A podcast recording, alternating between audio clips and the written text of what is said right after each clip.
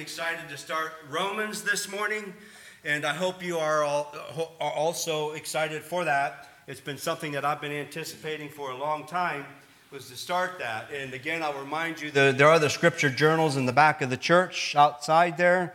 That if you would like to pick one of those up, I think it would be profitable for you as we go through this study. Not necessarily for the things that I have to say, but the things that the Spirit may bring to your mind that you can jot down and write uh, for your future reference as you look back through the journal and we spend our time together. I have no, no idea how much time we'll spend in Romans. I, I'm not setting any deadlines to it. We will go through it as we go through it and leave it at that. Um, but I would invite you this morning to open your Bibles to Romans. Romans chapter 1. Romans chapter 1. In the bulletin, I have listed that we're only going to be looking at verse 1, and that is correct. But I do want to put at least a portion of the prelude before you uh, of Romans. And so I want to read uh, verse 1 through verse uh, 7 and kind of put that whole introduction uh, uh, in context this morning. So God's inspired and inerrant and sufficient word reads Paul a bondservant of Christ Jesus, called as an apostle, set apart for the gospel of God which he promised beforehand through his prophets in the Holy Scriptures concerning his Son, who was born of a descendant of David according to the flesh, who was declared the Son of God with power by the resurrection from the dead, according to the Spirit of holiness, Jesus Christ our Lord, through whom we have received grace and apostleship to bring about the obedience of faith among all the Gentiles for his name's sake among whom you also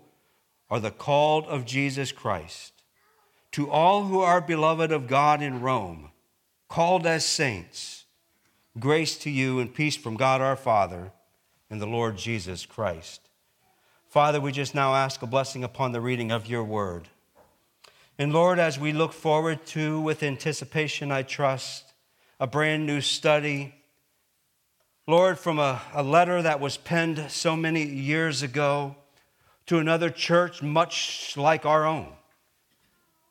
And though we, we know that Paul, your servant, originally did not write this letter for us, though by the, by the inspiration of your Spirit, it has been recorded and handed down to us today. And so, Father, as we look through the letter to the Romans, may we also view it as the letter to Holly Grove. And Father, we would invite your Spirit to speak to us on how this letter, this ancient, this ancient document, is still very applicable for our life here today in 2022. We pray it in the name of Jesus. Amen. I have simply titled this A Slave of Christ. Slave of Christ. I was reminded this past week as I uh, thought about our study here, and I was reminded uh, of a quote that I heard many years ago. And the quote goes like this To preach, to really preach, is to die naked a little at a time, all the while knowing that you must do it all over again next Sunday. That could be said of Paul. Paul left everything on the table. Paul was not just dogmatic, Paul was a bulldog dogmatic. And many today find it tempting to oversell. They oversell their product, they oversell themselves, they oversell their talent, they oversell their abilities, they oversell their vision of the future. When I was still in my previous life, if you will, in the home building business, I always stressed in our production meetings that we had every Wednesday morning and I always stressed over and over and over again you must not oversell and underdeliver. Rather, you must undersell and over deliver. It's easy. It's easy to get caught up in overselling, thinking that we can do everything, that we can do all things, and no, we can't. And no, we can't. You know, we need visionaries. We need those who can sit and dream, those who can sit and imagine. And then we also need discerners, those who can discern those ideas, those visions, and those dreams, and bring the reality of those visions and discern which ones are actually applicable, which ones are actually achievable, and which ones aren't. And we need visionaries, we need discerners, but we also need executors. Those who can take those dreams, those who can take those visions, those who can take what has been discerned as accurate and bring it about, to bring it to fruition and make it happen. You know, we can sit around and dream all day long excellent ideas. But unless we have discerners to discern through those ideas, we can really get lost. And unless we have those that are willing or able and gifted to carry those out, none of that will happen. None of that will happen. We need it all. We need every bit of it within the church. You need every bit of it within the business. You need every bit of it in the corporate life.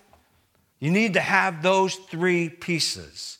There needs to be visionaries, there needs to be discerners, and then there needs those who can get it done, right? Those who can execute the plan.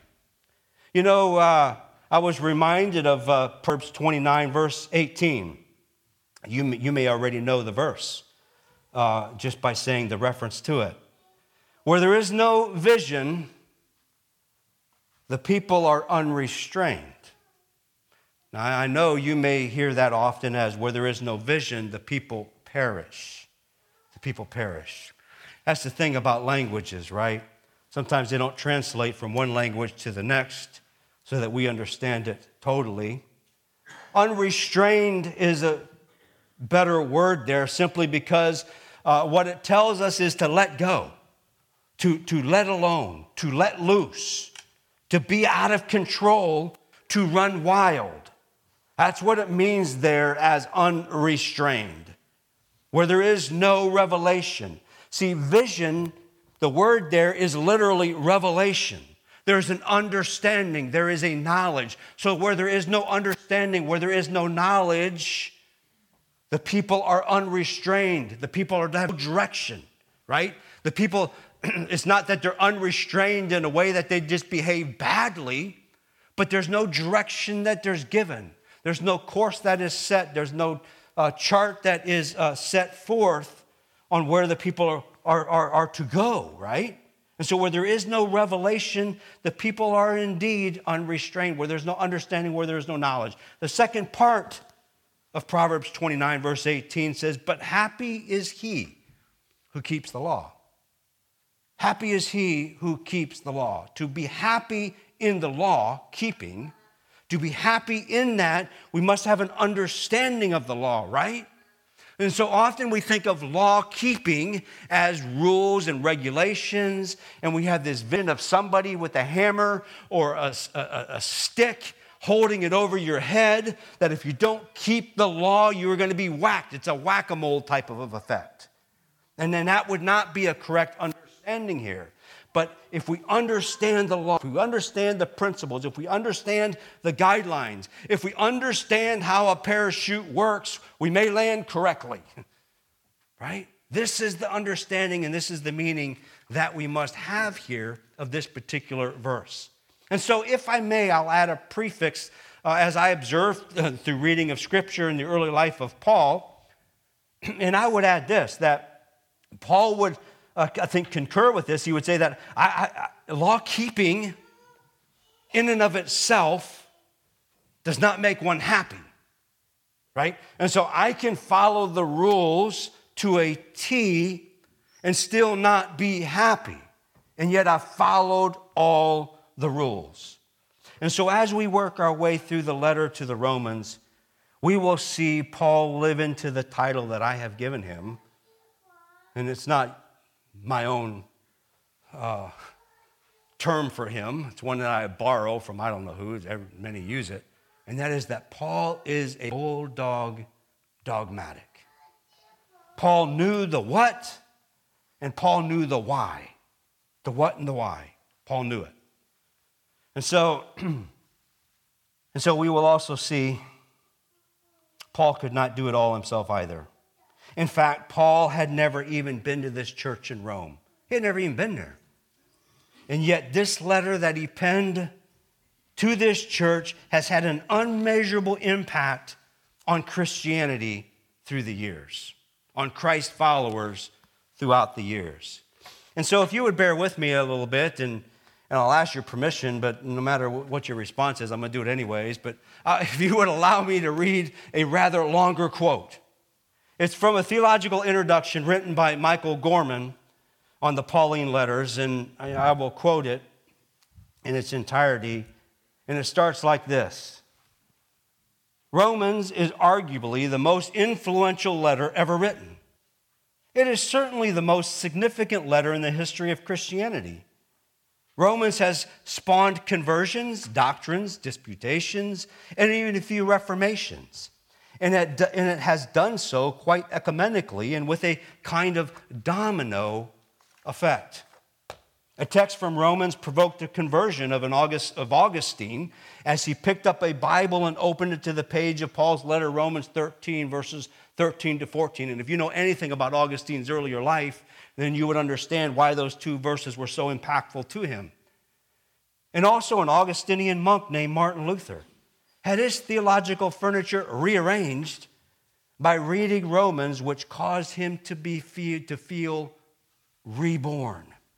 An Anglican priest called John Wesley felt his heart strangely warmed in a church on Aldersgate uh, Street in Oxford, England, when he read the preface to Romans written by Luther being read.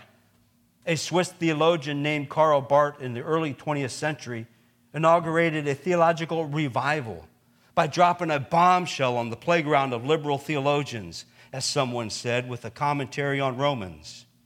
And the renewal of interest in, Rome, in Paul in Romans has sparked endless ecumenical conversations about faith and works, one resulting in significant theological convergence in a joint 1999 Roman Catholic Lutheran doctrine on the Declaration of Justification.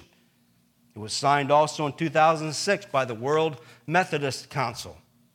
The same Pauline letters has recently provoked various interpreters to offer strongly political, post colonial, and, and peace oriented readings that challenge empires, ancient and modern. The reader and commentary, and I would add the preacher, ought therefore to approach this document with a mixture of anticipation and trepidation. End quote. I thought there's not a better introduction that I can give to the letter of Romans than that one. And so, with that, let's jump right on in in chapter 1, verse 1. To undersell and over deliver is first to have confidence in the knowledge of what you have been called to and why you have been called to it, and second, who called you right? It's the what, the why, and we're just adding the who to it. This is how Paul starts his most influential letter. Paul, a slave of Christ Jesus, called as an apostle, set apart for the gospel of God. What a way to start a letter. What a way to start a letter.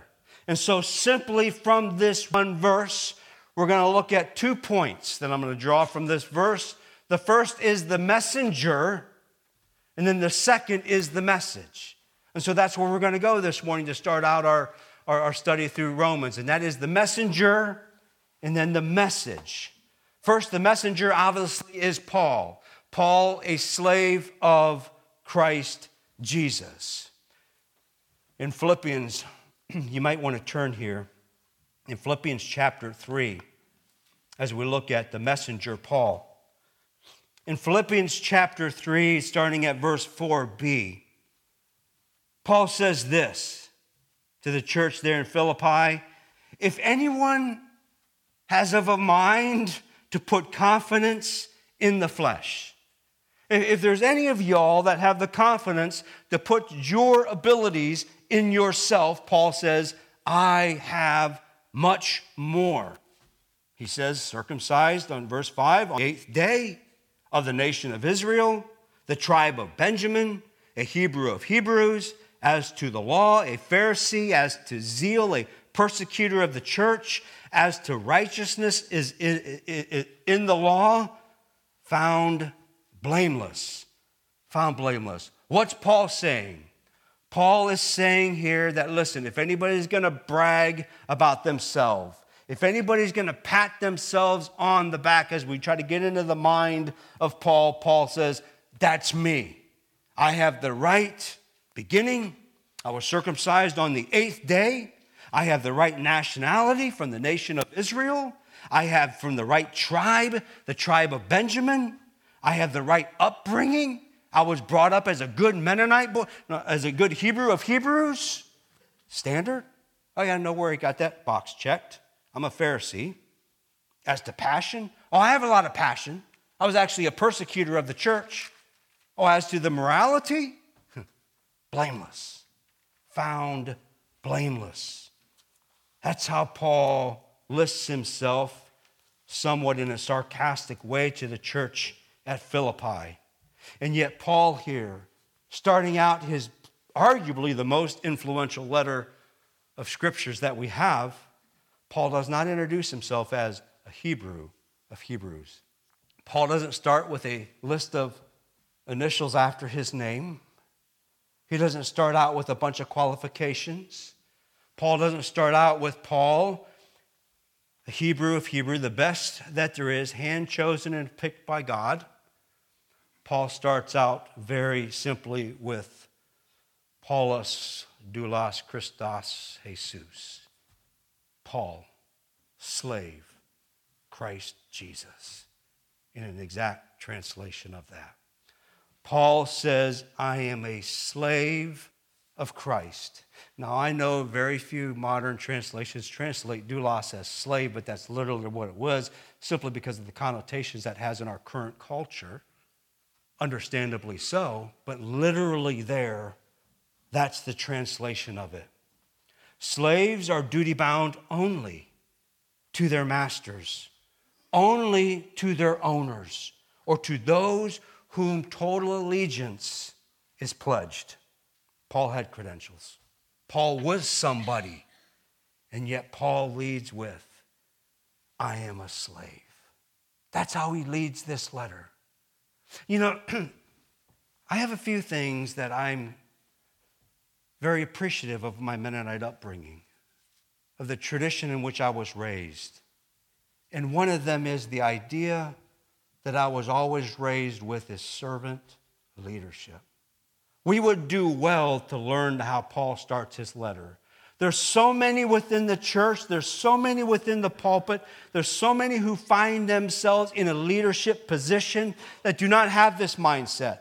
Oh, it's, it's a cliche, right? It's a chic thing to say. It's the right thing to say that I believe in servant leadership, but it's mostly lip service. It's mostly lip service. And Paul here is going to model and demonstrate for us exactly what that is servant leadership. We would do well to just focus in on how Paul starts out this letter to the Romans. I am a slave of Christ Jesus. Romans 6 16. He wrote, he'll write a little bit later in this letter. He says, You are slaves to the one you obey. 1 Corinthians chapter 7, verse 23. You were bought with a price. It's a monetary terminology that is being used here. You were bought with the price. Do not become slaves of men. In 2 Peter, Peter says this by what a man is overcome, by this he is enslaved. And Paul was indeed overcome by the Lord Jesus Christ. And Paul understood his position. In fact, in Ephesians chapter 3, verse 8, there, he told the church there, he said, But me, I am the very least of all the apostles. And though he was probably, from a human perspective, the most qualified, and yet he says, I am the least of all apostles. And so, first, Paul says that in Romans, he starts out with, I'm a slave of Christ. And now, second, he says that I am a called apostle. Uh, just, just literally, I am called apostle.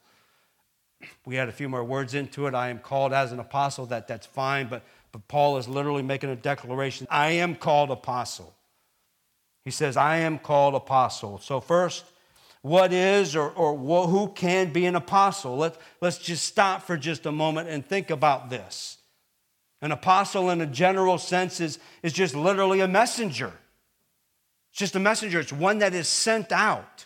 It's somebody who's given a message and is taking that message out. That is an apostle. In Romans chapter 1, verse 1 here, and throughout the whole New Testament, the way that apostle is used when it refers to the apostles is not referred to as just a general sense of apostle. It is restricted solely and completely to men and solely and completely to these 12 and now 13 and then with barnabas or then with nathan um, or matthias i guess uh, would be another and so what does it mean to be a biblical apostle because we hear this church, or we hear this on, we see it on church signs, and we hear some people call themselves an apostle today.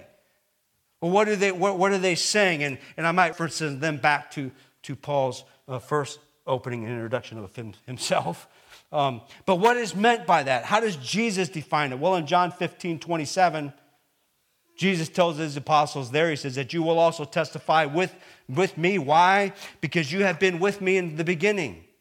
And when Judas went out and hung himself, and they had to replace Judas in Acts, there the, the rest of the apostles said that therefore it is necessary that one of the men who have been accompanied us all this time, that the Lord Jesus went in and out among us as we were baptized by John the Baptist, as we lived with Jesus, as we, as we, as we did ministry with Jesus, we seen Jesus die and we seen him raised again. From this core group of men, we need to choose another. There are no longer apostles today in the biblical sense of apostles. And so Paul is saying, however, though, I am one of those because I have been specifically called in this way by the risen Lord Jesus Christ. I, Jesus called me an apostle. It is interesting how Paul starts out with I am a slave and, and rolls right into I am an apostle. In, in Acts chapter 9, verse 4, we see there on the Damascus Road, right? You're familiar with the story where Jesus says, Saul, Saul, why are you, when, when, Jesus, when Paul was still called Saul, we may get there, but maybe not. You already know the name change. But um, where Jesus says, Saul, Saul, why are you persecuting me? Why are you fighting against the church, right? Why are you fighting against the Christian people? And then he blinded him. If you, you can read it in Acts chapter 9. But when then Ananias said, Lord, you want this guy to come to my house? I don't want this guy to come to my house. He's got papers that are going to take me in, that are going to haul me in. He's got papers that, that he has the right to arrest me. And Jesus tells Ananias, he says, No, Ananias, he, referring to Paul, is a chosen instrument of mine. It's a word we're going to see often throughout Romans, is the word chosen. He's a chosen instrument of mine to bear my name before the Gentiles and kings and the sons of Israel. The very next verse, Jesus says, And I must show him how he will suffer for my name. So I will only introduce it here, but we refer to it back in a few times as we, probably many times as we go through Romans. Paul often references the Old Testament. And in Isaiah 43, Thus says Yahweh your Creator, and He who formed you, do not fear, for I have redeemed you. I have called you by name. While there are no longer apostles, as in the New Testament, those whom God has called by name are apostles, a small a. We also are messengers. We also have been given a message, and we've also been sent out to take this message. You know, in the line of servant leadership, if you will, or those who are called or those who are qualified. I was uh, little saying that I've heard often, and you have too, right? That God does not call the qualified, He qualifies the called. Right? And so when we think ourselves as a messenger, we must understand that if God has called us to deliver a message, and if you're a follower of Jesus Christ, then you have been given the charge of a message, that God will also qualify you to fulfill that message.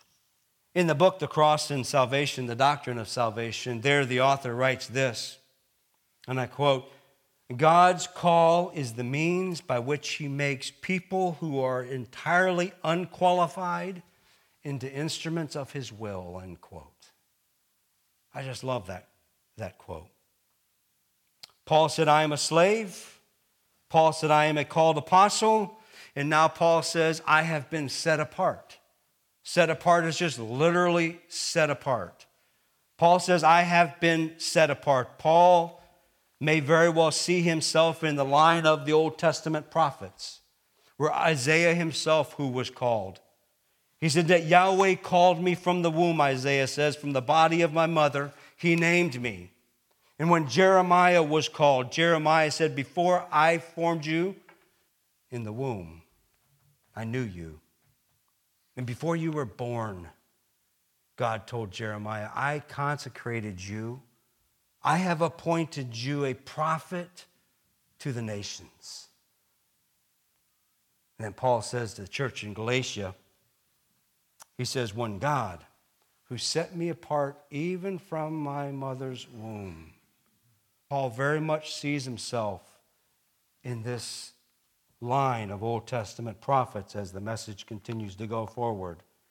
Paul completely understood what he was called to and by whom he was called.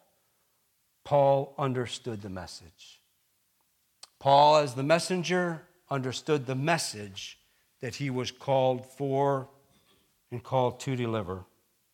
And that is the second part, and that is simply the message. The message. What is the message? Well, it's quite clear, you know, right? For the gospel of God. Paul was set apart for the, the gospel of God. when we think of, of, of, gospel, just as a way of continuing to lay foundation for where we'll be going over the next however long we're through Romans, Paul was called apart for the gospel of God. Gospel, we're very familiar with that term, evangelion. I mean, all of us know a little bit of Greek, right? We, we understand that term, evangelion. It's just good news. It's to tell the good news. It's to take out, or it's, it's to take the message. And, and we've read and we understand. We have our Bible studies, we have our, our study Bibles, and we can read what the, the authors there write that often the empires or the, the, those who were introducing a new king, they, they delivered this this message in such a way as this. And, and it's also the content of the message, right? So often we just think of, of good news, but it's also the content of that good news. And that, that, that, that's where we see Paul here, here going. And that's why he says it's the gospel of God. Yes, he's talking about the gospel message, but he's talking about the content of that message. And he says the content of this message is, is God's, is, is, is from God. So, as we think about the gospel, evangelion, we get our term there, obviously, evangelical. The term evangelical has certainly fallen on hard times today, and some want to distance themselves from that terminology. But, but no, I stand firmly on my self label as an evangelical. I thought, well, what, what, what, the, what, does, what does Google say about evangelical, right? And so I Googled evangelical, as I know you all do. You probably Google me through the sermon to see if I'm right on things. I, I know we live in 2022, and it's okay. Um, keeps me on my toes. But so I Googled it, and I, and I went to the highly trusted resource of Wikipedia, right? I mean, we can all trust Wikipedia, uh, but uh, you know, your, your professor will probably uh, disqualify the paper if you cite them, but nonetheless, I'm going to cite them. So Wikipedia says this evangelical, evangelicalism, is a worldwide trans denominational movement within the Protestant Christianity that maintains the belief that the essence of the gospel consists of the doctrine of salvation by grace alone. Must have been a reform guy, that. By grace alone, solely through faith in Jesus' atonement. Evangelicals believe in the centrality of conversion or born again experience and receiving salvation, in the authority of the Bible as God's revelation to humanity, and in spreading the Christian message. By Wikipedia's definition, I am indeed wholeheartedly embrace myself and label myself as an evangelical. Grace alone, in Christ alone, in faith alone, as revealed in Scripture alone, for the glory of, of God alone. I've added a few there, but grace alone, faith alone, Christ alone, born again, we understand that someone who names themselves a follower of Jesus, their life is transformed they are born again in a sense. If we want to use air quotes there, we can, right? Their life, there is a BC and there's an AC, there's a before Christ and an after Christ, whatever terminology you want to put on that. As an evangelical, as followers of Jesus, we acknowledge that. We also acknowledge that it's in the authority of Scripture alone. We understand that we have nothing outside of Scripture. And not only do we believe in the authority of Scripture, many want to give that one and say, okay, I concede that, I can accept the authority of Scripture. But where they want to draw a line that sometimes can get missed, unless you're an egghead, um, that can get missed, and they want to nuance it a bit, and they want to say, yeah, yeah, but the sufficiency of Scripture, eh, I don't know about that.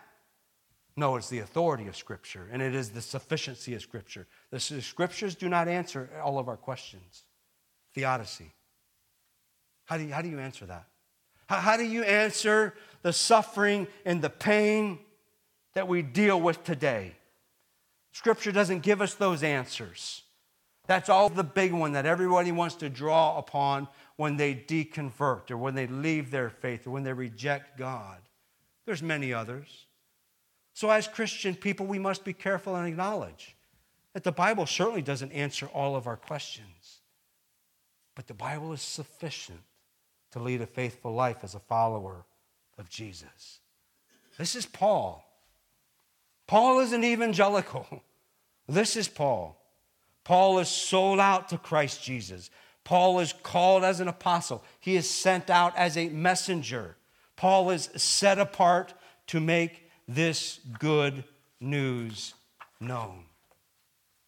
and listen, as Christians, as Christians, we too if we are indeed a follower of Jesus, we have been called, we have been set out with a message. And this is the message we have. Our message is not one of fear. Our message is not one of getting caught up in politics. Our message is one of the good news of the gospel of God. And that is that God sent his son to redeem broken misfits as you and I and to give us eternal life, right? Romans chapter 1, verse 16. Paul continues and says, For I am not ashamed of the gospel, for it is the power of God. For what? For salvation, to be saved, to be born again, to everyone who believes, to the Jew first, and also to the Greek. In 1 Corinthians chapter 1, verse 18, Paul, there writing to the church at Corinth, says that for the word of the cross, it's just code language for the gospel. The word of the cross is the gospel. The word of the cross is foolishness to those who are. Substitutionary atonement is foolishness to those who are perishing. But to us who are being saved, it is the power of God. Verse 21 For since in the wisdom of God, the world through its wisdom did not come to know God, God was well pleased through the foolishness, the gospel message, the foolishness of the message preached to save those who believe. Listen, as we go through our study to Rome, through Romans, Romans is going to be a challenging study for us. We can get caught up in all the, the theological doctrines of Romans, and we will, right? But if we think that we can fully understand and if we can get there through our own wisdom, then we've missed where the true power of the gospel message is. And that is our leader. That is the one we follow. Jesus Christ, right? Jesus says, I am the way, the truth, and the life. No one comes to the Father but through me. That is the ridiculousness of the message. And so I pray and I trust as we just start this study through Romans that you will find it helpful, to challenge you intellectually and also challenge you spiritually, but ultimately to draw you closer to your Savior, closer to your God. Lord, I thank you for your servant, your slave, Paul. Father, he's a very controversial figure. And yet, Lord, we have much to learn. I pray, Lord, that as we go through this study of Romans, that we don't just become a bunch of eggheads. We don't just become people of knowledge. But as Paul himself would acknowledge, that if it doesn't alter and adjust the heart, message is lost. And so I pray, Lord, that only you who can search the hearts and the minds of each and every one of us do so. And by the power of your Spirit, would you shore up, firm up, adjust whatever needs to take place there this morning. Pray in the name of Jesus. Amen.